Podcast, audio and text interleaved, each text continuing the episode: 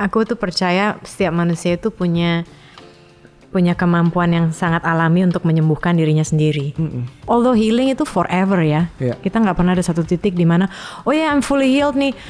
Well, that good for you if that Iya, happens to you, iya. but for me it's a process that. I will have to go through until the day I die. Oh, kalau misalnya kamu nggak masuk SMA tuh kamu anak yang kurang pandai gitu, makanya masuknya SMK gitu kan. Tapi ternyata it was the best decision in my life. Ya nggak diterima SMA tapi ternyata you have multiple master's degree now. Gimana sih? SMA nya siapa? Mana sih? Yang nggak terima Marisa nih? On your life journey healing journey. Between happy and between being content. Yes. do you have any orang tuh ngejarnya apa sih sekarang? 30 days of Hey guys, welcome back to 30 Days of Lunch. Episode kesekian, udah banyak banget. Thank you banget buat kalian yang masih mendengarkan Dan masih membagikannya terutama Dan itu berguna banget buat kita.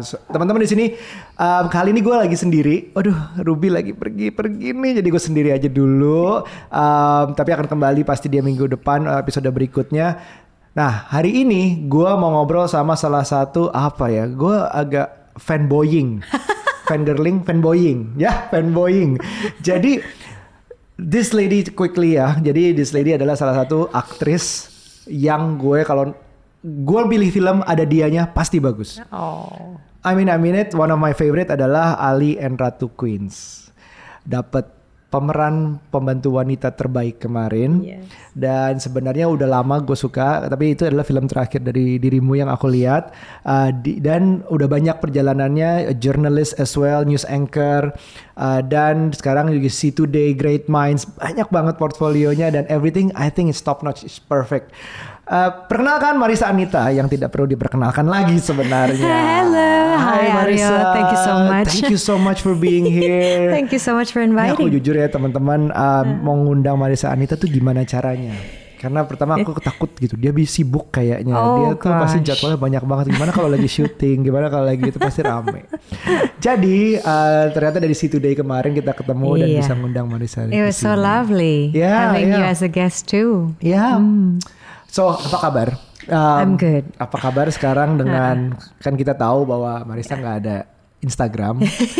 Ah, Sesudah itu berjalan terus nih dan kita ada update bahwa Twitter tuh juga hmm, freedom of speech-nya sekarang juga dipertanyakan sejak Oh, really? Elon. Oh really? Uh-uh. Aku tuh emang bener, yo aku pakai Twitter tapi I don't really engage with Iya. it so much. Jadi pun menyampaikan berita update aja ya. iya update doang. Jadi apa drama apa pun yang terjadi dengan Elon Musk dan Twitter aku nggak tahu. Oh, Oke.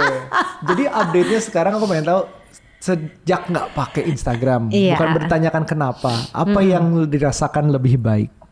Oh my, amazing. Um, jadi lebih banyak waktu untuk melakukan hal-hal yang aku anggap berguna gitu ya. Jadi lebih banyak waktu untuk bisa baca buku karena atensiku kembali lagi menguat. Oke. Nah, karena problem dengan interaksi terlalu banyak dengan sosial media itu atensi kita tuh jadi pendek-pendek. Iya. Makanya kalau misalnya ada media sosial model kayak TikTok gitu yang uh, memaksimalisasi 15 detik itu kan. Iya. Masih 15 detik gak sih? Udah panjang sekarang Oh, TikTok udah panjang. sampai 3 menit kalau nggak salah. Oh oke ya, tapi intinya durasinya pendek kan. Iya betul. Nah kalau misalnya kita terlalu sering berinteraksi dengan yang durasinya pendek-pendek kayak Hmm. gitu, otomatis uh, kemampuan kita untuk fokus terhadap sesuatu itu juga jadi pendek dan itu problematik kan yo. Otak kita tuh kayak dilihat pengen yang pendek-pendek aja ya. Iya, jadi nggak sabar. Jadi nggak sabar. Jadi manusia nggak sabar, manusia yang jarang baca buku, manusia yang uh, jadi susah ya, um, apa memiliki kedalaman gitu, kedalaman berpikir uh, dan sebagainya gitu. Which is which is for me, eh, buat aku pribadi itu problematik. Salah satu dampaknya misalnya membaca headline aja tapi nggak membaca isi beritanya. Waduh itu gampang banget terprovokasi Gampang banget. nanti. Salah satu eh, dampaknya juga aku melihat infinity loop-nya. Jadi suatu s- timeline itu nggak ada habisnya. You cannot Yes. finish your timeline. Iya karena di scroll kan ada terus kan. Benar. Apalagi kalau nggak follow siapa pun pun akan dianjurkan untuk melihat konten Iya. ini. Nah itu di scroll aja. Padahal aku nggak follow, tapi tetap ada. so it has been good. So It what are you doing great. after you know apa kegiatan apa atau hobi apa yang muncul yang baru sesudah tanpa adanya sosial media kebanyakan? Balik lagi baca buku. Dulu aku waktu kecil nggak bisa baca buku. nggak nggak bisa tuh nggak tahu kenapa ya. Ya mungkin uh, terlalu sibuk memikirkan hal lain gitu. Akhirnya nggak punya atensi yang panjang untuk baca Ya. buku. Kemudian olahraga. So I try to do pilates five times a week Five times a week. Five times a week. Wow, that's your main exercise. Wow, itu banyak loh lima kali tapi pendek-pendek kan yo Iya, iya, pendek tapi jam efektif ya, ya, maybe ya. setengah jam kadang-kadang 40 menit Wow, oke. Uh, uh, ini karena matahari lagi jarang muncul gitu ya. Dulunya aku waktu summer kemarin sering sering berenang. Oke. So it's basically taking care of myself a little bit more. Ah, And recently I've also taken up uh, ini apa? Uh, seeing a therapist. Oke. Baru Oke. baru baru beberapa bulan baru baru sebulan terakhir. Oh, that's interesting. Halo guys, sebelum masuk ke podcast, dengerin dulu nih. Mungkin pesan ini bermanfaat buat kalian. Buat kalian para entrepreneur brand lokal, entah itu brand fashion, beauty, elektronik, F&B, atau home and living yang lagi cari funding dan partner buat growing bisnis kalian, Gue punya kabar baik buat kalian semua. lo bisa jodohin brand lo ke Open Lab, sebuah brand agregator terbesar di Asia Tenggara punya dana 1,4 triliun yang siap diinvest ke brand lo. Selain funding, Open Labs juga punya tim expert yang siap support bisnis lo secara penuh. Mulai dari digital, marketing, logistik, finance, hingga bisnis strategi. Seksi banget kan? Kunjungi openlabs.id dan daftarin brand lo sekarang. Now we're back to the podcast. What made you, I mean, routinely, secara rutin ngelihat terapis? Uh, I had a cathartic moment about three weeks ago. Oh, oke. Aku lagi aku baca bukunya Basil van der Kolk. Oke. t- Uh, apa itu? judulnya The Body Keeps the Score. Pernah dengar nggak ya? Body keeps the score, belum dengar. Iya. So it's basically menurut para psikoterapis itu adalah Hmm. salah satu Bible atau kitab uh, para psikoterapis. Oh, gitu. Uh-uh. Dan ada satu chapter di mana chapter itu tuh um, apa case study-nya yang diangkat tuh mirip banget sama kasusku. Oke. And I was just like, oh my God, when I finished reading the chapter, I started crying like crazy. Jadi it was super cathartic, right? And I was like, oh my God, ternyata masih ada pintu-pintu yang belum gue buka dalam diri gue sendiri. Oke. Yang kayaknya kali ini gue tuh butuh seseorang untuk melihat diri gue secara objektif. Aku coba sambil cari. Iya, Terus, coba terus, kau terus. ketik deh. Your body keeps the score. Iya, The Body Keeps the Score, Basil van der Kolk. Um, terus ya udah akhirnya karena kan selama ini perjalanan gue itu selama tujuh tahun uh, since I was depressed di tahun 2015 itu tuh semuanya aku lakukan sendiri. Oke. Dalam arti yang gak ada salahnya juga gitu. Baca buku, apakah itu buku fis, fis- apa psikologi, filosofi, um, kemudian uh, consuming a lot of good content kayak School of Life-nya Alain de Botton. Iya, iya, iya. Don't you just love that content? yeah, yeah, Ah, he's so lovely. I love him. Um, terus uh, belajar meditasi, pergi ke Plum Village. Waktu itu sempat uh, apa cukup beruntung untuk bisa pergi ke Plum Village di Australia untuk belajar meditasi. And it's been a long journey. And I thought I was, you know, I think mostly I was okay. Will you look very much okay? Thank you. Tapi ternyata ada pintu-pintu kecil nih yo yang wah gila belum gue buka dan pas gue buka tuh banjir mampus tau gak sih? Oh iya. Oh, that's amazing. Terus akhirnya ya that's why I decided to go to a therapist. Oh wow, that's amazing.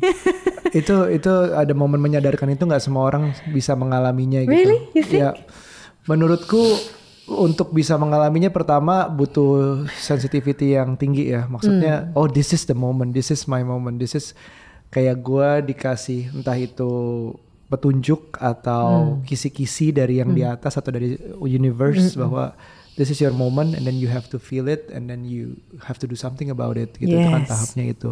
Tapi ada orang yang kayak ah enggak lah ini bukan momennya ini ini apa sih cuman kebetulan atau cocok logi atau Oh, iya. hal-hal seperti itu. Itu yang aku rasakan sih. Jadi setiap orang harus lebih peka aja menurutku. Nah, uh, that, that's very good. That's um, menemui secara rutin itu I'm very happy to hear that. It's difficult though. Untuk apanya nih? Secara konsistennya atau dari awalnya? Enggak. Jadi terapi itu maksudnya bagi teman-teman apalagi ya yang lagi mikir kayaknya kayaknya gue butuh deh bantuan seseorang yang objektif untuk ngelihat gue gitu. Gila, PR-nya kan banyak ya. Dan kita tuh kan dipaksa untuk menatap diri kita sendiri gitu. Ya. it can be very difficult, right? Kayak wah gila. Oh my god, it's super challenging. Tapi gue selalu ngerasa bahwa ya nggak apa-apa. Uh, meskipun sulit gitu ya, banyak emosi-emosi kan yang keluar. Uh, but I know that I'm growing. At least menurut psikolog uh, Scott Peck, ya suffering or feeling pain itu adalah growth gitu, Ya, adalah ya, tumbuh agree, gitu. agree. Cuma pas kita di dalamnya itu, pas lagi ngejalaninnya, memang nggak bisa dipungkiri, it's difficult and it's it's painful. But you know, I just keep soldiering on. Oke, while we're on the subject itu sebenarnya terapi itu um, orang suka bertanya, gue nggak bisa cerita ke orang yang gue nggak kenal, stranger, uh, nggak bisa open up, atau nggak sisi satunya lagi ada yang gue udah ke terapis kok, udah ke visi, uh, psikolog, kok kok nggak berubah gitu. Jadi mengharapkan seolah-olah yang menyembuhkan dalam tanda kutip yang membereskan masalahnya adalah Iya. psik- psikolognya. Iya, padahal bukan. Padahal bukan.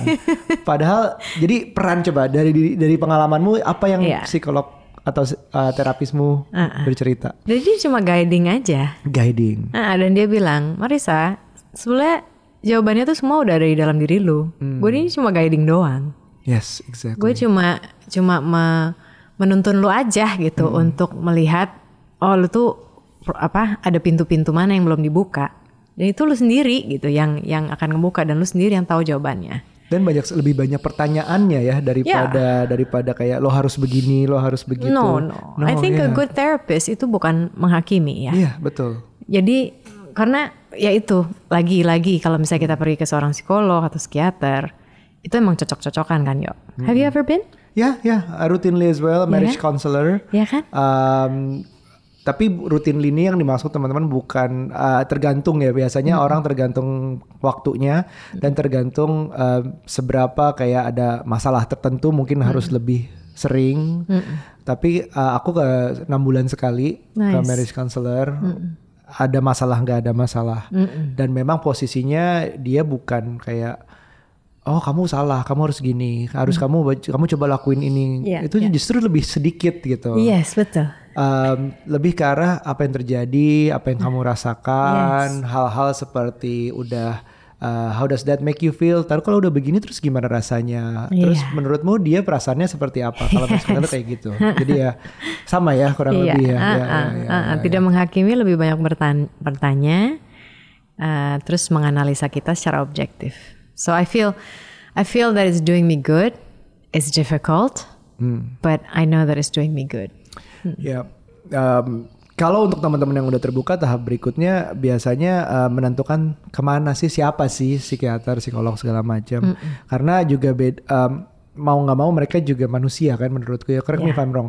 Karena ngerasanya um, pasti punya Ya walaupun secara perjanjian adalah uh, etikanya tidak ada bias sendiri. Iya. Cuman kan ada setiap setiap orang tuh Yes. pasti ada pikiran yang benernya seperti apa. Belum lagi kita di negara yang lima agama, enam Iya. ya sekarang ya. Iya. Jadi ada kepercayaan agamanya seperti apa. Bisa harus juga menentukan terapis yang tetap uh, tepat ya. Yes, Oke, ah, ah, oke. betul. Jadi kayak milih dokter juga ya. Cocok-cocokan Iya, kayaknya. ngomongnya ya gitu ya. Yes, betul, Heeh. betul. Dokter ada yang mungkin ngomongnya lebih cepat atau lebih lama hal-hal kecil seperti itu mungkin ngaruh ya. Ngaruh banget, Ngaruh karena banget. kan kita kalau misalnya pergi ke apa sofa pasien kan Iya. kita super vulnerable, right? Iya. Rapuh gitu loh. Nah, karena kita sudah dalam kondisi yang rapuh ini ya otomatis orangnya harus cucok juga. Hmm, kita nggak akan bisa terbuka Kalau sama makin yang- rapuh. Heeh, malah kesel nanti sama orangnya bisa jadi. Oke, that's that's thank you for sharing that. My Menurutku ini harus banyak orang lebih paham bahwa nggak apa-apa gitu. Lu nggak menunjukkan lo jelek, lo lemah, lo salah. Enggak, nggak Hmm. bukan masalah itu. Justru bagus karena you see yourself, you wanna know more about yourself. Yes. That's very good. Aku lagi tadi bilang di awal bahwa salah satu uh, film favoritku tentang Marisa adalah yaitu mungkin perannya bukan peran utama tapi perannya menurutku kuat banget. Thanks. kuat banget. Waktu itu um, Ali ke New York untuk menemukan ibunya. Ibunya yang entah ke mana. Ke mana aja sih kamu? Terus di sana dengan jujurnya um, lainnya adalah mama menyerah gitu I don't think it's easy to say that because karakter itu juga kayak di awal kayak kabur-kaburan untuk dari dari Ali tapi akhirnya bercerita um, sebenarnya kenapa dan alasannya buat kebanyakan orang mungkin nggak masuk akal. Maksud bisa sih lo kasarnya ya ninggalin anak lo orang pasti akan kebanyakan ngejudge seperti itu. Yes.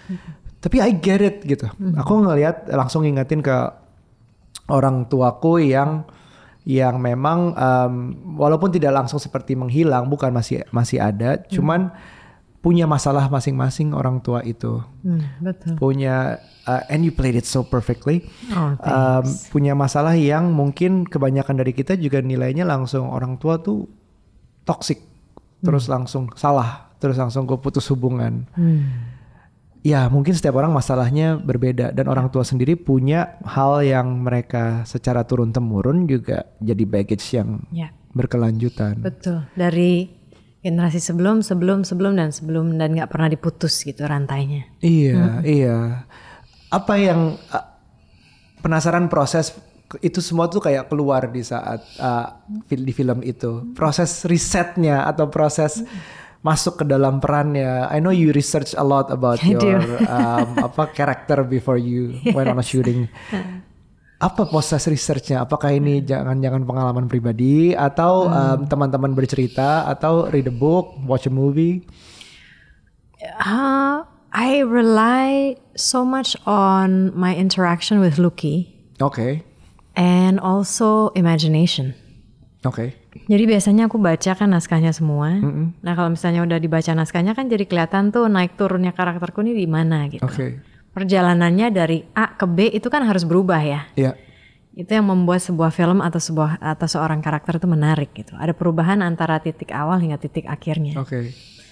Jadi ya prosesnya saat itu adalah aku banyak bertanya gitu, banyak diskusi. Kalau misalnya ada dialog yang misalnya nggak make sense, Hmm. aku akan diskusi sama Lucky gitu. Ini kayaknya kalau ya oke, mungkin mungkin awalnya karakter ini dit- ditulis hitam putih, Hmm. tapi I didn't like that.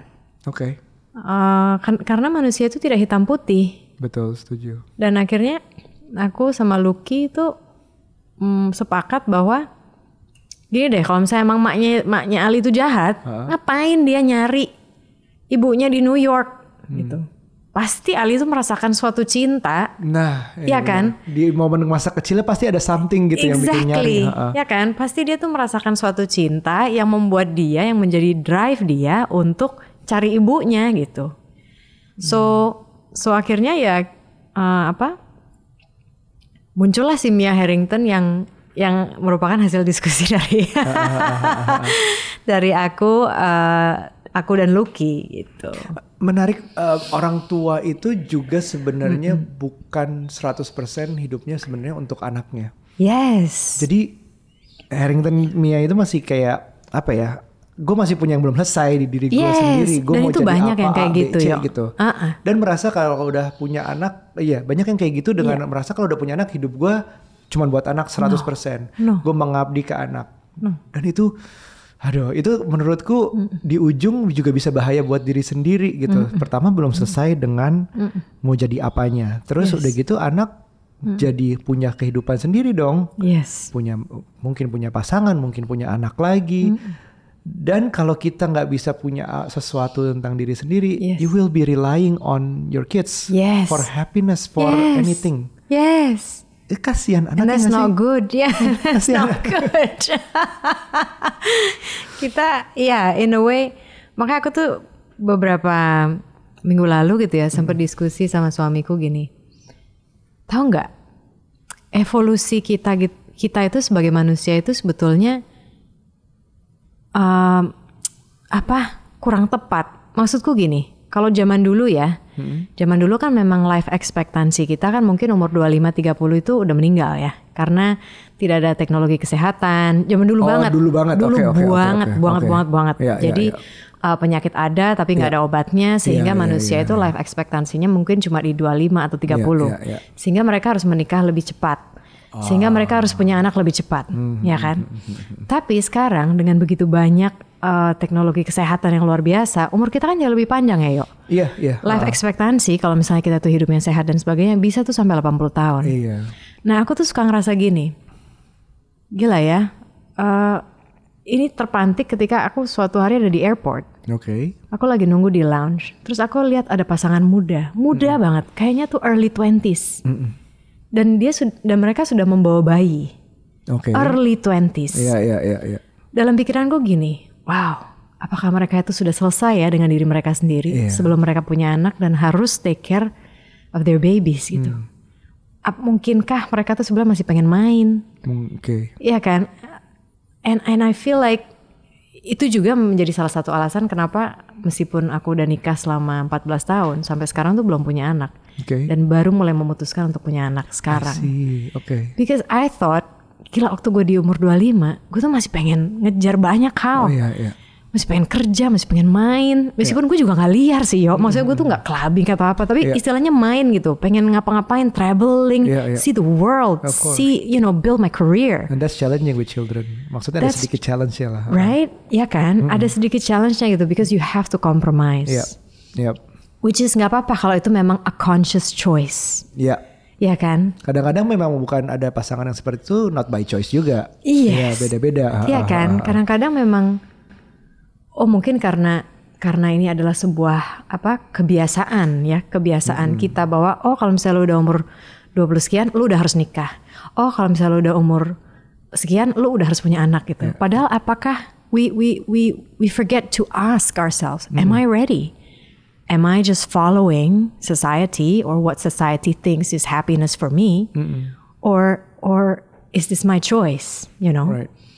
So I feel that iya, jadi kayak misalnya Mia Harrington gitu. Iya. Mungkin dia pada saat itu belum selesai dengan dirinya sendiri gitu benar, loh. benar. Dan dia kan aneh sendiri di keluarga itu, yang paling paling kreatif, paling Iya, iya. nyeni gitu. Yang lainnya kan sebenarnya Otaknya sebelah konservatif yang kan. lebih dominan. Ha, ha. Iya. Jadi dia ngerasa terperangkap saat itu. Hmm, I mean it's like when someone is so trapped or slash depressed, mereka tuh ingin keluar kan, Benar. ingin ingin ada suatu perubahan gitu. And that's why she left. Whether it's wrong or right, Iya. terserah gitu, terserah. Setiap orang punya opini masing-masing. Tapi aku percaya Mia itu mewakili ada orang-orang di luar sana yang kayak gitu. Banyak sebenarnya. Ya kan? Banyak, Makanya banyak. ketika Mia itu keluar di sosial media, di Twitter, itu rame. Heeh. Ada yang bilang judging Mia itu salah gitu. Iya, salah. iya, ya iya, emang iya. betul meninggalkan anak tuh salah. Heeh. Tapi ada juga perempuan-perempuan yang tapi kok gue relate ya. Gue Iya. ngerti gitu perasaan dia. Mungkin dia dia karena society-nya atau karena ya harus diakui mungkin banyak cinta sama anak iya menyebabkan dia stay. Yes. Tapi cinta sama anak itu juga ada cinta ke diri sendiri yang harus dihidupin juga gitu. Yes. You, you can you some people have to manage to love both diri Yes. sendiri anak. Tapi gimana ada some people juga stuck akhirnya. Hmm. Ya udah yang bener ada society bilang anak tuh nomor satu, orang tua juga anak tuh ini anaknya. Ya udah semua demi anak. Sampai saking demi anaknya ya melupakan diri sendiri. Dan akhirnya uh, pasti ke- ketika kita lupa dengan diri sendiri ada satu titik di mana kita drop. Mm-mm. Dan itu meledak. Manifestasinya nggak tahu macam-macam. Bisa negatif, negatifnya bentuknya kayak apa. Tapi that's what we want to avoid, Yeah. right? We don't want to we don't want to explode. Iya, exactly. Karena karena menekan, menekan terus perasaan, menekan. Maksudnya, oh ya pokoknya prioritasnya yang itu. Oke, aku sebagai orang tua harus prioritas itu. Tapi kita lupa untuk melihat bahwa actually we do need to take care of ourselves too. Iya, iya, betul, betul, betul. Jadi kalau teman-teman yang lihat di sini mungkin, aduh, omongannya kayak, "Ah, gue belum punya anak nih, gue masih masih pacaran. Gue juga macam." belum punya anak loh, gengs. Sering dibilang aku kan eh, istriku kan bikin parent talk ya. Um, nyari kalau nyari tim yang harus punya anak segala macam dibilang oh tapi aku belum punya anak. Loh, tar dulu. Kalau ngomongin parenting itu dimulai dari jadi anak kan. Semua orang maksudku pernah jadi anak. Yes. Pernah punya orang tua untuk dilihat. Ya Yes. entah itu baik atau buruk itu urusan masing-masing. Cuman kita mulai jadi orang tua harus memahami orang tua kita. We cannot, I mean, we cannot talk about parenting without talk about our parents first gitu. Yes. Jadi atau talk to our parents. Yes. Sebenarnya mereka tuh seperti apa? Mereka tuh kenapa? Kalau kita ngeliat judging orang tua toxic, tar dulu kenapa gitu. Salah apa benar seperti Mia, salah apa benar tuh harus paham dulu kenapa Yes. gitu. Nanti salah apa benar urusan berikutnya bukan salah benar duluan terus baru dicari kenapanya. Tapi orang tua tuh apa ya? Waktu kecil mereka bagaimana? Mereka apa? Jadi kayak ibuku juga belajar um, momennya mungkin aku agak sama sama Marisa dalam hal dia juga akhirnya mau sekolah A dapatnya sekolah B karena dia sempat depresi di masa SMA-nya dulu. Dulu tuh ada SPMB namanya adik-adik. Iya. Jadi SP dia nggak dapet terus akhirnya ya itu dia sekolah perhotelan tapi sekarang I look up to her so much in our business segala macam. Ya Marisa juga sempat down di saat itunya ya. Yes, yes. Dan itu ditolak dan akhirnya harus masuk SMK, but I loved it. Iya. In the end ya. Di awalnya end, aku nangis awal- banget. oh, iya, iya, And then iya, in di- the end it changed my life for the better. menjalani SMK-nya itu berat, tapi ternyata banyakin kalau sekarang dilihat banyak ngajarin banyak hal. It's not even berat. I loved it so much. Oh justru waktu jalanin sama, tapi yang beratnya waktu keterimanya. Waktu nggak diterima di SMA dan harus pindah ke SMK. Oh, di Karena situnya. humiliationnya. Iya, iya, iya. Karena pada saat itu nggak tahu bener apa enggak ya, apakah persepsi ini masih ada sampai sekarang. Oh, kalau misalnya kamu nggak masuk SMA tuh kamu anak yang kurang pandai gitu, makanya masuknya SMK gitu kan. Tapi ternyata it was the best decision in my life. And then your career is uh, all ya nggak diterima SMA, tapi ternyata you have multiple master's degree now. Gimana sih SMA-nya siapa mana sih yang nggak terima Marisa nih? multiple master's degrees, um, multiple movies, awards. Tapi dari orang yang kayak gagal secara akademik tapi punya gelar akademik banyak. itu perjalanannya agak Unik ya? flip ya. Tri- triple masters ya? No, just two. Oh, double masters. so Oke. far two, so far. So far masih mau lagi nih kayaknya nih. Oke. So how's that happen? Um, Oh. Sama mungkin perjalanan ibuku mungkin nggak di akademiksnya, tapi dia jalanin suatu perusahaan sekarang. I think it's amazing. Halo dalam tante, you're Ah. amazing. perhotelan terus jadi perusahaan sendiri gitu. Terus kalau dirimu dari SMK tiba-tiba double masters and everything else sekarang. I think it's has in common lah. Iya. How that happen gitu? Gimana bisa tiba-tiba kok jadi pengen banget nih akademisnya? Gak tahu. I- oh, oh, karena di SMK itu ternyata aku ngerti apa yang aku pelajarin. Oh, dan plus gini, kayaknya ada dua yo. Ya. Em, itu kan waktu aku umur 14 ya. Ketika aku pindah ke SMK tuh aku umur 14, 15. Nah itu kan kita em, sedang menghadapi eh, apa fase perkembangan. Kalau Iya. saya teman-teman psikolog pasti paham gitu ada 8 fase perkembangan kalau nggak salah gitu Oke. ya. Nah, teenage gitu kan, udah mu- mulai bisa uh, berpikir sendiri, uh, mungkin ada di situ, ada ada faktor itu. Yang kedua Oke. adalah karena aku udah remaja, aku jadi merasa punya some kind of control Oke. over uh, apa ketidakharmonisan rumah tangga di rumah. My mom and dad. Oke. Waktu kecil itu karena aku masih kecil, aku nggak punya power kan. Jadi Yeah. kalau misalnya mereka bertengkar itu, I couldn't do anything about it. Oke. Jadi sebagai anak itu menghasilkan stres yang luar biasa. Nah, menghasilkan tidak hanya stres tapi juga trauma dan sebagainya sehingga anak itu nggak bisa mikir gitu loh. Ya.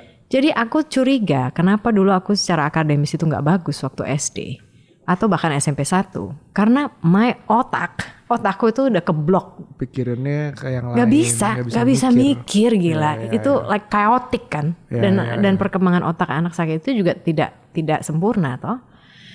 Nah tapi ketika itu SMA otak juga semakin semakin berkembang. Terus aku juga sudah punya otoritas. I can stop my parents from fighting. Ya. karena my body is bigger I'm as tall as my dad. I, I was at the time. Ya udah gitu and kebetulan juga subjek yang aku pelajari aku seneng. Semuanya praktikal. Ya, ya. ya kan? Apakah itu jadi tour guide? Apakah itu bikin reservasi tiket buat orang? Iya, iya. Uh, bahasa, Bahasa, asing. bahasa. I love it. I learn Japanese French English uh, bahasa Indonesia tentunya. Iya, jadi semua yang aku pelajari juga suka gitu. Jadi ya memang ini adalah kombinasi dari beberapa hal sih. Ya aku tumbuh kembang juga. I have more authority over things. Nggak sepenuhnya tapi setidaknya aku punya semacam kontrol. Which is actually very important for all of us. Humans. Ya wis gitu. Wow. Jadi blokernya yang dihilangkan ya saat itu ya seperti secara Hmm. well mungkin nggak direncanakan ya terjadi dengan sendirinya ya. Hilang juga enggak yuk. Oh blocker masih ada. Bloknya akan terus ada. The fact that I'm going to a therapist because I still have that block. ah. Ya kan, masih ada biji biji-biji trauma itu yang harus aku urai gitu. Cuman karena aku sudah lebih besar, otak sudah lebih berkembang, sudah punya pengalaman hidup selama 39 tahun. Jadi semuanya itu it it it sort of synthesizes. Iya.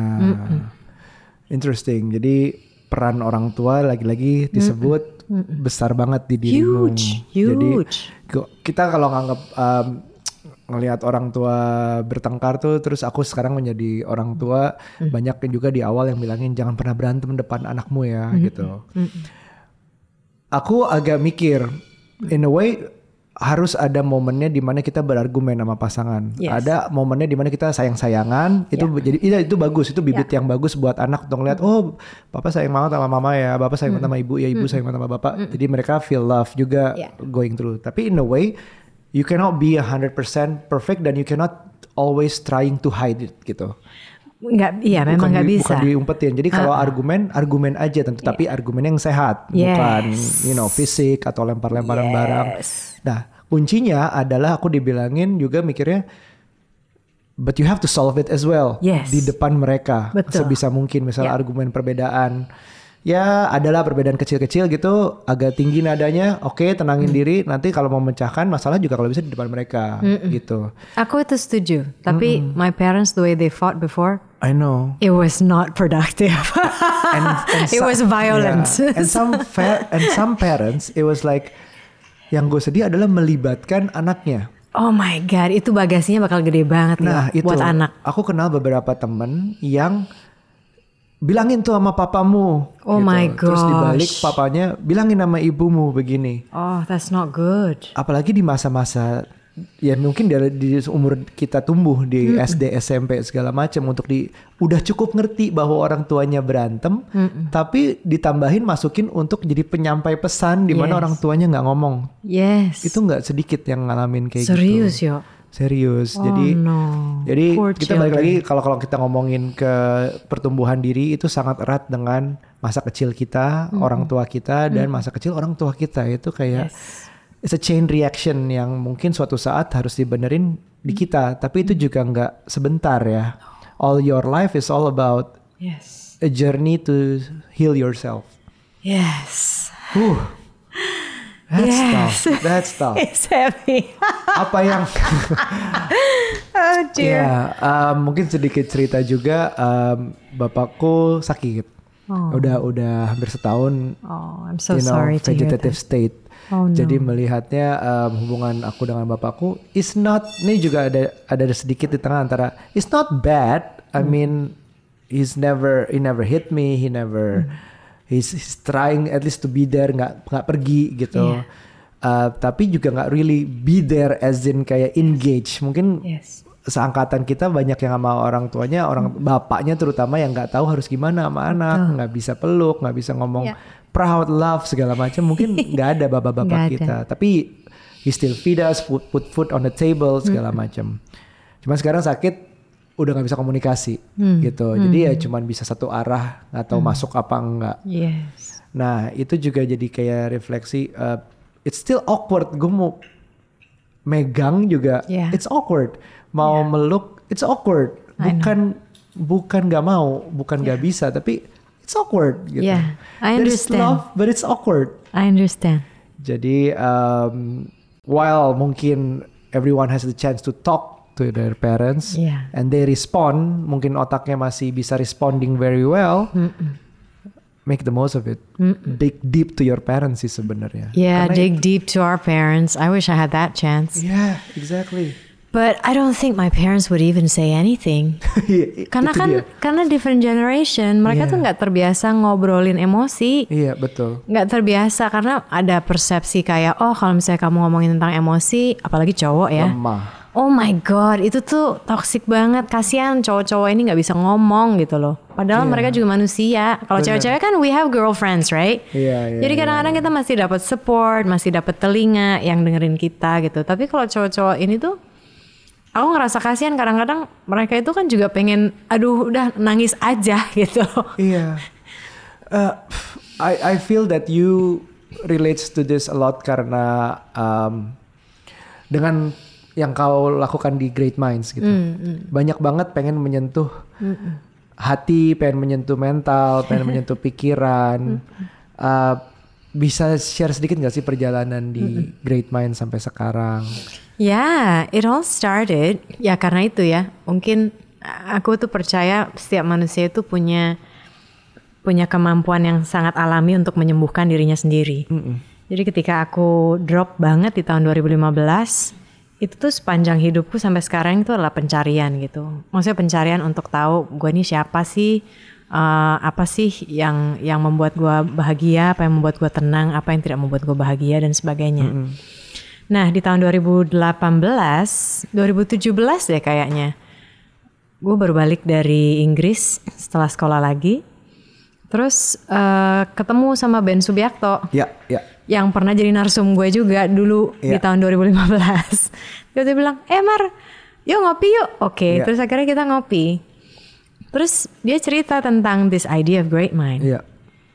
Nah, at that time I was in a state where I was just seeking, ya kan? Maksudnya mencari informasi, nutrisi apa pun itu yang bisa membuat gue merasa tenang gitu. Iya. Dan Great Mind itu punya misi yang baik.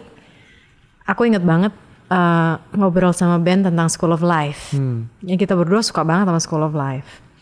We find it very useful. Terus akhirnya ya udah kenapa nggak bikin aja tapi sesuatu yang bisa diakses orang Indonesia dalam bahasa Indonesia gitu. Udah akhirnya I joined Great Mind. Um, I was part of the family for how many years? Yeah. Oh my god, for Not anymore ya. three years but not anymore. Yeah, but we're yeah. still in contact. Yeah. Kalau misalnya kolaborasi masih. But yeah, I just love being part of Great Mind and and you know producing on Marissa's Mind, writing on Marissa's Mind, uh, interviewing people yang yang gue bisa kulik gitu. Maksudnya bukan sisi luarnya aja, tapi sisi emosinya, bagaimana dia memproses emosinya, bagaimana dia mencari masa, mencari solusi terhadap mas permasalahan kehidupan dalam sehari-hari gitu. So that in a way also it was part of my own Journey. my own journey gitu Yeah. my own trying to like take care of myself Yeah. or my own what people now say healing gitu Yeah. although healing itu forever ya Yeah. kita nggak pernah ada satu titik di mana oh ya I'm fully healed nih well, that good for you if that Yeah, happens to you yeah, yeah. but for me it's a process that Yeah. I will have to go through until the day I die True, true. Karena di, di Great Mind juga jadi belajar uh, stoicism, ada Yes. videonya, uh, Ah. mindfulness juga banyak. Akhirnya Henry juga ada di situ deh ya. iya iya iya Iya, it's all connected akhirnya semuanya. It's all karena life is is, is a journey. Uh, gue mau nanya kalau misalnya kita berdua masing-masing mungkin sadar bahwa kita tuh butuh bantuan. oh totally all the Ah, time All the time. Jadi menurutku itu sebuah privilege juga merasa sadar bahwa butuh bantuan. Tapi kita suka gatal kalau sama orang gemes mungkin sama orang yang sebenarnya kita peduli sama dia, salah satu orang dekat dalam hidup. Ya. Kayaknya butuh bantuan deh. Kayaknya butuh sing terapis deh. Kayaknya butuh sing psikolog atau marriage counselor atau apa pun itu yang expert lah, ada ada Iya. certificate segala macam Iya, untuk iya. ngebantu. Not someone untuk lo cerita ke keluarga sendiri di mana bisa bias, bisa Iya, it keeps iya. going, itu suka bahkan building ego, cuman saying what they need to hear, what they want to hear rather than they need. yes How do you help someone Uh-uh. who doesn't want to be helped, but you care about them? I think two things Oke, Satu, emang harus nunggu mereka sadar dulu. nunggu ya, Iya, soalnya kalau emang timingnya buat mereka nggak tepat dan mereka masih tetap uh, in denial gitu ya, nggak maju juga. Iya. Misalnya gini deh, gue ngobrol sama terapis gue kan, terus dia cerita gitu, iya pasien itu ya ada yang karena dia- ki- kita ngomongin ini karena dia ngeliat gue nangis gitu kan. Terus gue bilang, kenapa ya ini kok kayaknya susah banget, kayaknya it's very painful gitu. Why is it so painful, right? Terus dia bilang gini, well bagus lo ngerasain sakitnya. Berarti lo itu tumbuh karena lo terbuka, lo membuka seluruh hati lo. Jadi akhirnya lo itu membiarkan diri lo untuk berubah. Ya, Ada pasien-pasien yang datang terus nih. Tapi ya kayak yang kita diskusiin tuh cuma surface doang, selalu di permukaan gitu. Karena merekanya belum siap. Jadi mereka akan selalu bersembunyi di balik tembok, di balik topeng. ya, ya, ya. ya. Nah, itu kan memang sudah jelas berarti setiap orang punya timing yang berbeda-beda. punya level keterbukaan atau vulnerability yang berbeda-beda gitu. Tergantung seberapa berani mereka untuk menatap diri mereka sendiri akhirnya. Banyak juga orang-orang yang menjalani menjalani sepanjang hidupnya itu ya ya itu dipendam aja terus dengan topeng, dengan, dengan tembok, topeng, ah, segala ah, macam. compromise, compromise, compromise. Ya mungkin kalau dia nyaman dengan itu nggak apa-apa, tapi kalau gue gue nggak nyaman. Iya, Hidup ini pendek, gue mau merasakan. Betul, gue nggak mau denying gitu loh. Oke. Even though it's really tough. Yang kedua, misalnya memang ada orang yang kita sayangin dan kita ngelihat butuh bantuan, mungkin bisa bisa apa memberikan saran dengan bentuk bertanya. Hmm, Iya kan? seperti- Misalnya contoh, dia lagi down banget nih gitu. Terus kita tanya, "Em, lu pernah mikir pengen ketemu sama terapis nggak? Gitu, ya kan?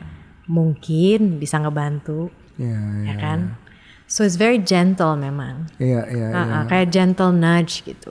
Ya, kita pernah belajar di episode lain bagaimana cara mendengar. Hmm. Terus sebelum ngasih saran, Yes. tapi kita bertanya dulu, Yeah. how do you feel? Yeah, how do you feel? Um, misalnya terus dia gini, nah, nah, nah kalau gitu gimana rasanya? Nah kalau gitu gimana rasanya? Jadi kayak semi terapi juga ya Iya. kita ya, bahwa kita tuh cuma bertanya aja itu udah Iya. membantu sekali ya. Iya, dan tergantung juga level kedekatan sih. Iya, betul, Misalnya betul. kayak me and my husband gitu ya. Kan we've known each other for quite a while. Meskipun gua nggak bisa bilang bahwa oh I know my husband fully karena we never know Iya. anyone fully, really. Karena we meet our spouses juga umur berapa juga gitu, nggak dari kecil. Exactly. But you kind of see a pattern biasanya kalau Oke. udah tinggal sama seorang cukup lama gitu. Iya. Misalnya dia tiba-tiba sakit kepala gitu, sering, lebih sering dari biasanya.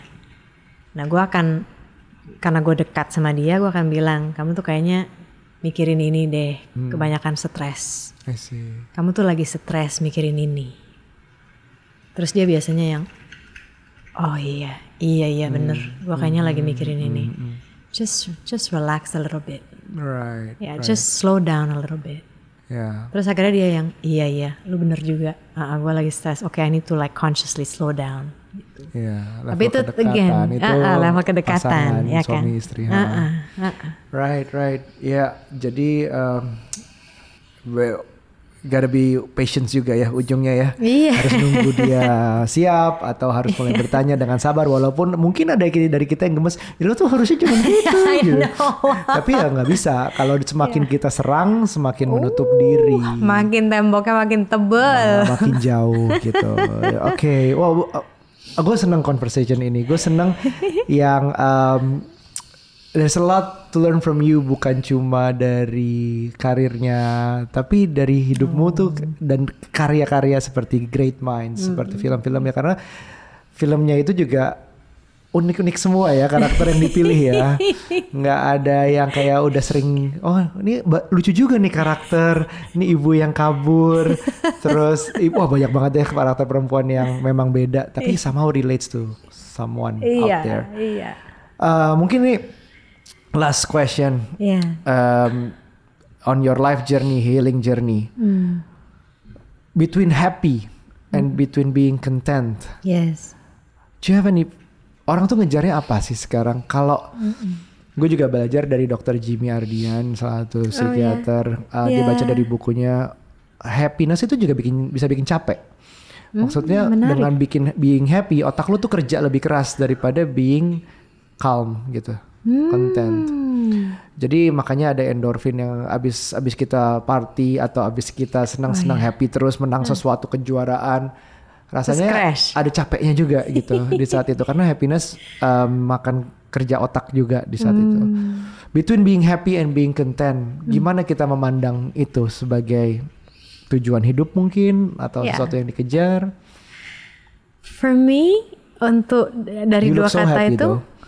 Well, yeah, I'm I'm I'm I, I like the word content better. Oke, Cause kalau konten itu ada ada peace di situ. oke. Kalau happy kan bisa euphoric ya. Iya. So euforia gitu. Bahkan bisa dimanipulasi happiness itu. Oh, gitu ya, kan maksudnya? medical. Ah, yes, yes, Ya, yes, yes. uh, Ah, ah. Bahkan bahkan nggak medical pun misalnya kita olahraga itu Iya. ada ada hormon happinessnya. Yes, yes. Padahal cuma olahraga gitu, belum tentu you're content with your life gitu. Yes. No, that's true. For me, I like content better because there's an element of peace in it. Oke. Kalau aku pribadi kan setiap orang pasti punya tujuan hidup yang beda-beda ya. Iya. Yang aku cari selalu adalah perasaan damai itu. Perasaan damai itu that I began to understand or get to know the past seven years. Yep. Waktu zaman pandemi lucunya, Uh-uh. anehnya hidupku cukup damai. Ya. Mungkin karena apa yang kita kendalikan itu sangat terbatas ya. Ya. Kan kita nggak bisa bergerak seluas sebelum pandemi atau se- seperti sekarang. Betul. Uh, to have that control somehow it's very soothing. Ya. Nah, tujuh tahun kemudian, hampir 8 tahun, mulai goyang lagi nih. Iya. Uh-uh, because Oke. I'm going through another developmental stage. Biasanya terjadi di usia 39 ke 55 kalau nggak salah. Teman-teman psikolog perbaiki aku ya, koreksi kalau misalnya Oke, aku salah. so jadi kita baru memulai nih. oh oh. iya, baru mau mulai kan ya. Sama umurnya. Oh, oh, oke. Oh no, it's uh, the ground is shaking a little bit. Alright. Whew. But uh, ya, ya mulai lagi aku menj- uh, menjalani apa journey atau menapak kaki dalam perjalanan ini untuk mengenal diriku lebih dalam lagi gitu. Mm. To find that peace once again. Nice. Yes, thank you so much for your answer. Thank you so Thank much you. for your story. Gue uh, ya senang banget akhirnya bisa ngundang ke sini. Semoga ini relate ke banyak teman-teman di sini ya bahwa um, yang gue pelajarin bahwa self journey, self healing journey itu juga is, is a long life It is. journey lah. Jadi bukan cuman kita ke bagus kalau udah ke psikiater atau psikolog atau masuk ke satu kelas meditasi terus it's, ne- it's never gonna end just at one Iya. class or one session. Dan juga harus mungkin yang aku pelajarin di sini harus paham bahwa itu relates ke kita nggak bisa nyembuhin diri sendiri selain butuh expert tapi juga butuh kita tuh terbentuk dari orang lain juga gitu. Terutama orang tua. Orang tua itu the first five years of our lives the golden age they said. Yes. most of the time kebanyakan dari kita mungkin akan dengan orang tuanya gitu. Dan selain genetik tapi juga kebiasaan dengan hidup sama orang tua itu mempengaruhi sekali. Dan harus diingat orang tua itu juga terus ke belakang ke atas maksudnya. Ya dia juga punya orang tua yang punya momen-momen yang sama gitu. So yeah you have anything else you wanna add? No, I would like to say thank you right. for the opportunity to share this moment with you and with everyone here. So, yes, may we all find ourselves eventually. Ya, follow Marisa Anita di Instagram. Oh nggak ada Nggak ya? ada. Oke teman-teman, jangan lupa di share um, kalau ini berguna buat diri kalian atau setidaknya buat satu orang di sebelah kalian dan semoga benar berguna. Sampai ketemu di lunch berikutnya. Bye. Bye. Thank you.